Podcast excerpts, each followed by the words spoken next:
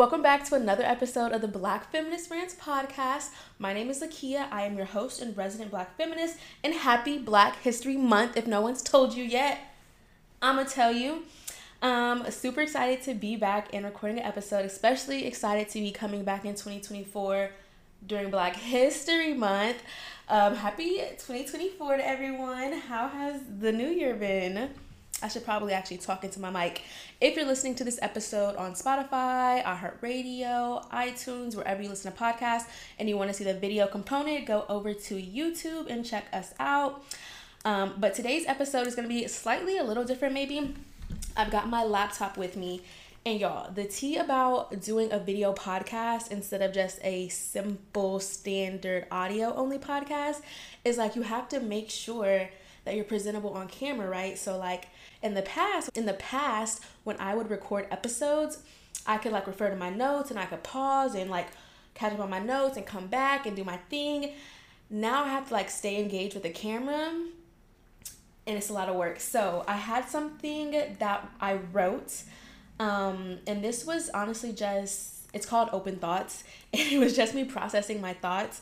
And when I was reading it, I was like, hmm, I feel like this per- perfectly. I feel like this perfectly encapsulates what I would want to talk about on an episode. So I'm not even gonna like fix it and change it and make it adapt for the episode. I'm just going to have my open thoughts on the episode. So, getting into what we're actually talking about today on today's episode, I have fallen out of love with making black feminist content.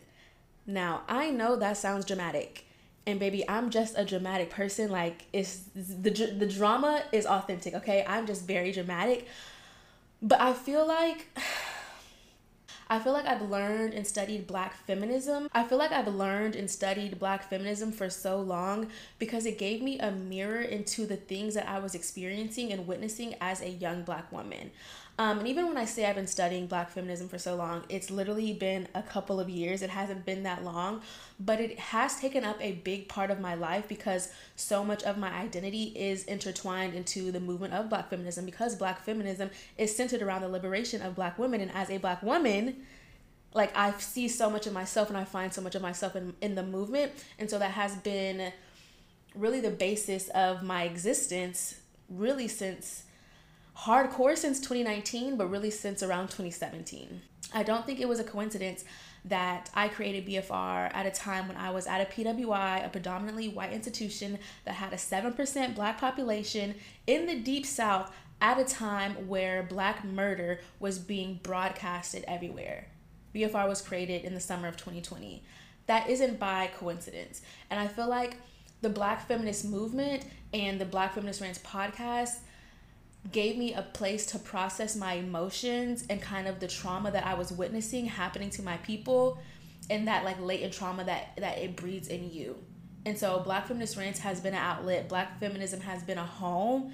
And when you when you find a home, you're always gonna have a home, but sometimes you have to step outside of that home, right? Like we can't be indoors all the time. And this isn't to say that black feminism is a a phase or a trend because we are definitely seeing in these current times where people are like finding their blackness as a trend or because it's popular now. This is not to say that at all, but I think that I found black feminism at a time where I needed it the most and I felt like I was losing my mind with all that I was witnessing and experiencing and black feminism showed me that no, you're not losing your mind. You are in a place, you are in a world that is predicated on your demise. You are living in a world that is not made for you to survive and thrive. So you can see everyone else having their everyday struggles, but your everyday struggles feel life altering because they are. And so black feminism really spoke that life into me. So this is not to say it is it is a phase or anything because I wouldn't be who I am without the black feminist movement and the black feminists that I've found since really entering and finding a home in the movement. And so with all that being said, black feminism is not a phase, it's it's not a trend. At this point in my life, it is so important for me to have an identity outside of the injustices that I see, witness and experience. Because even even if I am Lakia, the ranting black feminist, if that's my identity, that is still centering the oppressor. Because in order for me to be a ranting black feminist, I have to be ranting about something. I'm ranting about the oppression that I'm I'm faced with because of the oppressor. My whole life cannot be dedicated to the oppressor, even if it is dismantling the oppressor. I can't dedicate my entire life to that. And it's like, it sounds noble to dedicate your entire life to that. But I personally, my politic is that you can't do that. Our ancestors, for, for those of us who are descendants of enslaved people, dedicated their entire lives. Yes, they found moments of joy and community in their lives as well, but they dedicated their entire lives six days a week on the fields, doing whatever they were doing, enslaved, no rights, no nothing for me to give all of my time and energy to a system that gives nothing back to me, I'm sorry, but my ancestors have paid and paid and paid and paid. They didn't even pay. They've been stolen from, stolen from, stolen from, stolen from, stolen from so much that it makes no sense. To me, it would be a disservice, it would be disrespect to dedicate my entire life to the same systems and people that have stolen so much for so many generations. I can't do that. And um, I'm coming to that realization now because if you've listened to me talk about the the beginning of Black Feminist Rants and how it was created, the genesis of Black Feminist Rants, if you will, I talk about it coming from a place of anger. And for me, it's so important to name anger because, you know, the angry black woman stereotype and trope is so often used against us, kind of to stifle our emotions and and redirect when we are trying to call people out or call things out or call systems out. It's like oh it's just this angry black woman. It's a way to silence us. And so for me um, it was very political for me to say this this platform this this new phase of my life that i'm entering is fueled by anger because i'm a black woman and i can own my anger not only am i a black woman at the time i was like maybe 22 i'm a young black woman and i'm fueled i'm filled with i'm filled with anger and i'm fueled by anger and what I'm learning now, as someone who's a little bit older, a couple more years into this journey of life, is that anger is useful. I still believe that, but I can't only have anger. At this point in my life, I absolutely need peace. Period. Like nothing comes after that because if there is no peace, nothing fruitful will come past that. Like anything past the point of no peace is not going to serve you or anybody in this world because you have to be at peace with yourself and at peace with life. Like you have to have you have to you have to find a form of peace girl. You gotta get the peace. Oh my gosh let me pause for a second because i know i'm getting into it. So the biggest gift i can give to myself is to decenter the struggle for liberation from my personality while still allowing it to be the center of my work but that also requires for me to detach my personality from my work. So that's step one. My self worth and my identity cannot be tied into the work that I do. Because if that's the case, then who am I? I'm literally just my work. And if my work is, if my work is a black feminist practice and it's always going to be fighting oppression, then again, my identity is still centered around oppression. But if my work is centered around dismantling oppression and that's separate from my identity, then we're in a place where, where we can actually live a fruitful life. Because at the end of the day, I have to live a good life. You know what I'm saying? Um, I don't know about everybody else, but my call to justice work and liberation work is because I know that I'm deserving to live a full and fruitful life, and I think everyone else is also deserving of that. So I don't think it's worthwhile for us to sacrifice us living a life that we are worthy and that we are entitled to, that is our birthright, for the name of saying to the white man. You know what I'm saying? That's not how I feel about it. And since we all work, I think it's completely fine to. Cont- I'm not saying like you got to stop doing organizing work and you got to go do something else. No, if you feel called to be an organizer and to be an activist, please do that. That's your calling. But for me, I cannot let my entire life and my entire identity be around the struggle TM. That can't be what it is. My life and my work has to be separate. And it's very difficult when you do movement work and so much of the work is centered around your lived experience. So, in general, because of capitalism, it's hard to separate our personality and our identity from our work. But then when your work is informed by your lived experience, it becomes almost impossible to separate the two. But baby, we're working on doing the impossible because it needs to be done. Finding black feminism and reproductive justice felt like coming home to parts of myself that I didn't know were missing.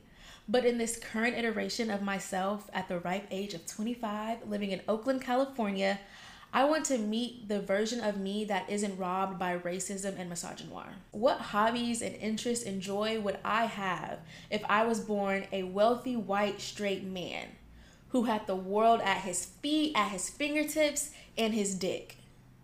What would life look like for me then? I have to put time aside to find hobbies and interests and joy because my life is consumed by by the impacts that oppression have not only on us as a community but on the individual level. It is an honor for me to use my voice, my skills, and my energy to advocate with and on the behalf of my community, especially because I have idolized the black feminists who have dedicated their entire lives so that I can have a voice and I can have energy and I can have skills that I can dedicate to a movement. So I do find a lot of pride and joy in that, but I also want to live my life for the sake of living. I want to develop hobbies. I want to have joy. I want to laugh. I want to live life. I don't want to constantly be thinking about the oppression inflicted on me, the oppression inflicted upon my people. I want to be happy, but more importantly, I want to be at peace. I need to be at peace. And that, what I'm noticing, is going to require me to take a step back and really do that work to separate my identity from my work so that I can continue to do my work. I can continue to do the important work without losing myself in the process. So, earlier I talked about creating Black feminist rants from a place of anger. Again, I've never shied away from talking about that. I feel like that is a part of my politic at this point. What I've learned as someone who has created a platform and a space for themselves out of anger is that anger only creates the longing for joy. And so I have all this anger, and really my body is just telling me it's looking for joy. It's searching for joy. It's yearning for joy. I have never wanted peace and joy more in my life than I do now. And I have also never been more aware of the way that systems of oppressions dictate the way I am able to live and move through a world that was predicated on my demise. Those are two truths that are that are hard to carry in the same hand and that's why I need that separation from the work I do and the identity that I hold. Cuz that's a lot to that's a lot to carry in one hand. The anger that I have built up inside of me can only be satiated by the presence of peace and joy. That is the only thing that is really going to to calm or to calm down this anger. And I really thought of anger in the way that we think of anger in everyday life. Like someone makes you upset, you get angry, you eventually get over it. Some people take longer to get over it, some people get over it instantly, but eventually you're going to get over it. But the anger that I feel is not brought on by the mundaneness of life and human interactions. No, the anger that I'm experiencing is brought on by very intentional attacks on an entire people. That that practice, that thing that's happening, that attack is not natural, it's intentional, and it is continuous. It is consistent. It's happening generation after generation. So there is never a moment for me to get over my anger. My ancestors were angry. My grandma was angry. My mom was angry. My great grandmother was angry. We're all angry because we're all feeling the attacks of these systems of oppression. And so while I thought my anger would come and go the way it does in the real world, this racism stuff it's made up, but it's impacting the real world. So I now have to go out of my way to find peace and joy. I can't just say, oh, I got angry, it'll go away. I'll just change my thoughts and it'll go away. No, because that thing that fueled your anger, you're only going to learn about more injustices. You're only going to learn about how it's impacting people who don't look like you, how it's impacting them even worse. You're only going to learn more and more and more and experience more and more and more trauma that's going to build on that anger. And if you live through the world angry and sad and depressed, you will die sooner, like scientifically proven. Sad, depressed people do not live as long as well adjusted people. So now we are cutting our lives short in the name of social justice, in the name of fighting the man, in the name of fighting against oppression, in the name of liberation. It can't be. That is why we need, I need this separation from my identity, my personality, my self worth and the work that I do. Period. Full stop, as the white girlies say.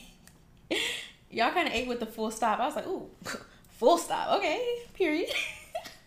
okay. Um, so what I'm learning is that I can't just wait the anger away. But even more surprisingly, I can't work the anger away.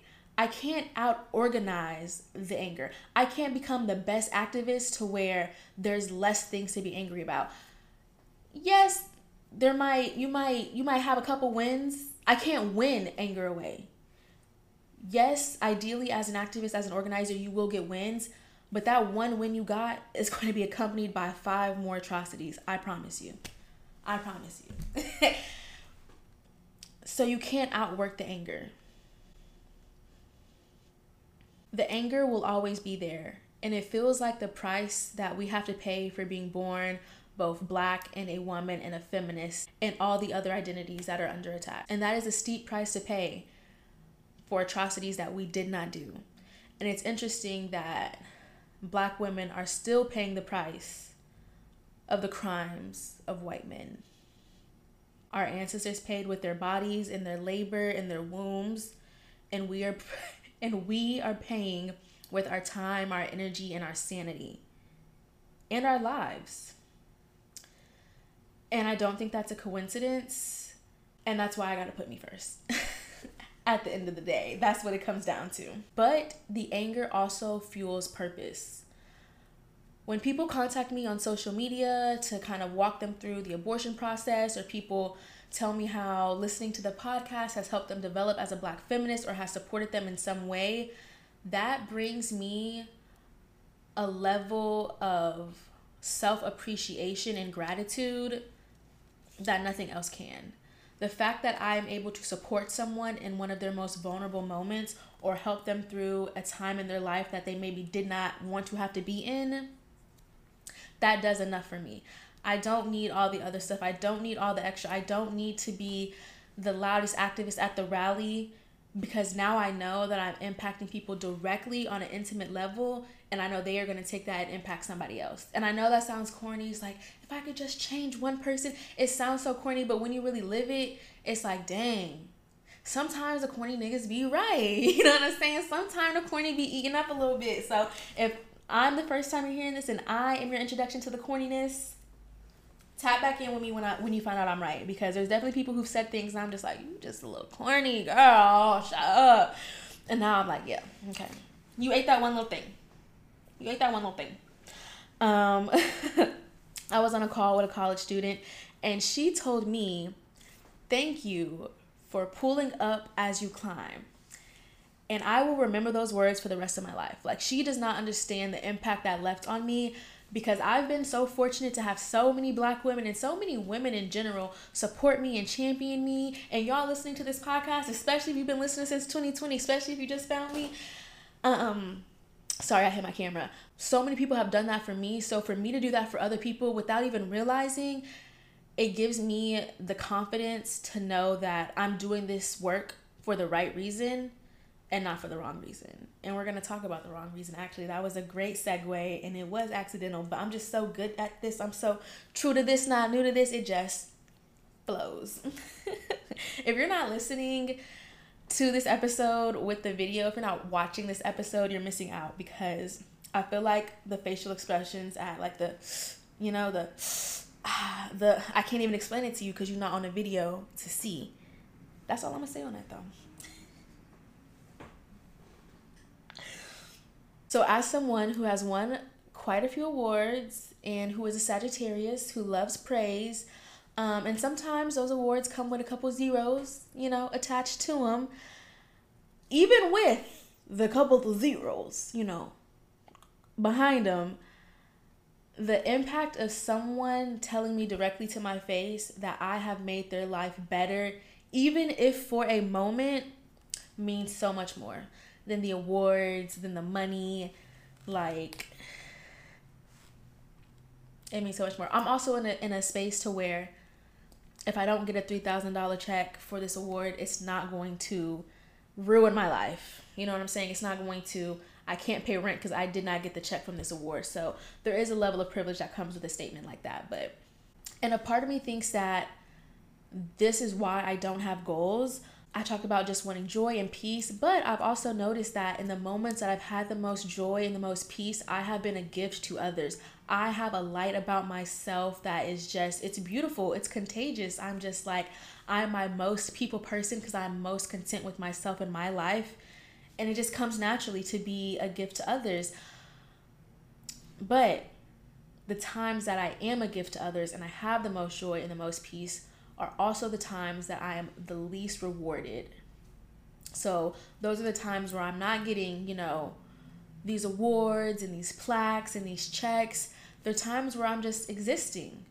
And I don't think it's a coincidence that in the times where I'm my most depressed, I have my most self doubt, I have thoughts of I don't matter to people, nobody cares about me. Those thoughts are the most prevalent at the time where I'm grinding and I'm working hard because I'm trying to I'm trying I'm trying to bury those emotions under work. That's all I know how to do. I don't know how to process my emotions and sit in things and, and move past things. That's something I'm working on, but I don't know how to do that. But I do know how to work. One would say I was born knowing how to work. um, that all black women are born knowing how to work. But so I just bury those emotions. I don't address them, I don't deal with them. I just bury those emotions in work and then eventually I get awarded for the work and then I think, "Oh wow, I am worthy and deserving because I've been awarded." And then the high of the award crashes and then the the feelings of self-doubt and depression and and low self-worth, they don't come back because they were always there. They were just drowned out by the noise of the awards so i can now hear those those critiques and self-doubts more. And so then it just it just fuels this cycle this rabbit hole of just work work work get rewarded crash out burn out and back again. And listen i know you don't want to be a crash out bitch. It's like come on now who wants to do that? Um and i don't think it's a coincidence that the times that i am the most oppressed the most removed from myself the most removed from my community is at times when institutions reward me. Because who do you think is giving me these checks and these awards? It's universities and organizations and and things like that. And if you're like a real big time person it might be like the government like your your city council or your your state government or the white house you know the awards get bigger and more prestigious. Do you think it's coincidence that when we are the closest to ourselves and our community it's very rare that we're getting awarded at least in my experience. I hope, I genuinely hope your experience is different. Like, I really hope for you it's not the same as mine. If I'm speaking to an audience of one myself, let me know. And then we could take this to therapy. This this is going to therapy regardless, but I thought that this might have been like a thing and not just a me thing, but if it is just a me thing, let me know. that, that the thoughts of like self questioning just popped up. I don't know if y'all peeped that, but they just popped up a little bit. But we're working on things. Um, when I reflect on the moments where I'm excelling and accomplishing unset goals, those are the moments where I'm the most isolated, the most removed from myself, the most depressed. And my emptiness is rewarded with titles, awards, and checks. But when I'm at the most peace with myself, when I am a light to others, the awards are not there, the applause is not there, and the checks are not waiting to be deposited. And I don't think that's a coincidence. Every emotion that I yearn for is in opposition to the things I need to do to survive. And I refuse to believe that that is by coincidence. So, uh, with that being said, my latest challenge is finding my own way to experience all the emotions and states of being that I crave while also being compensated and applauded and loved. Now, I don't know how to do that yet, but knowing myself, I'm sure I'll figure it out. After all, I'm only 25, and oddly enough, it feels like life is just beginning. Thank you for listening to this episode of the Black Feminist Rants podcast. I appreciate y'all so much. And please tap in and let me know if anybody is also experiencing what I'm experiencing because now I'm kind of like questioning myself like, girl, just recorded this whole episode and you should have stayed that for the couch. You know what I'm saying? Um, so let me know. I hope this, I hope if someone needed to hear this, they got what they needed to hear.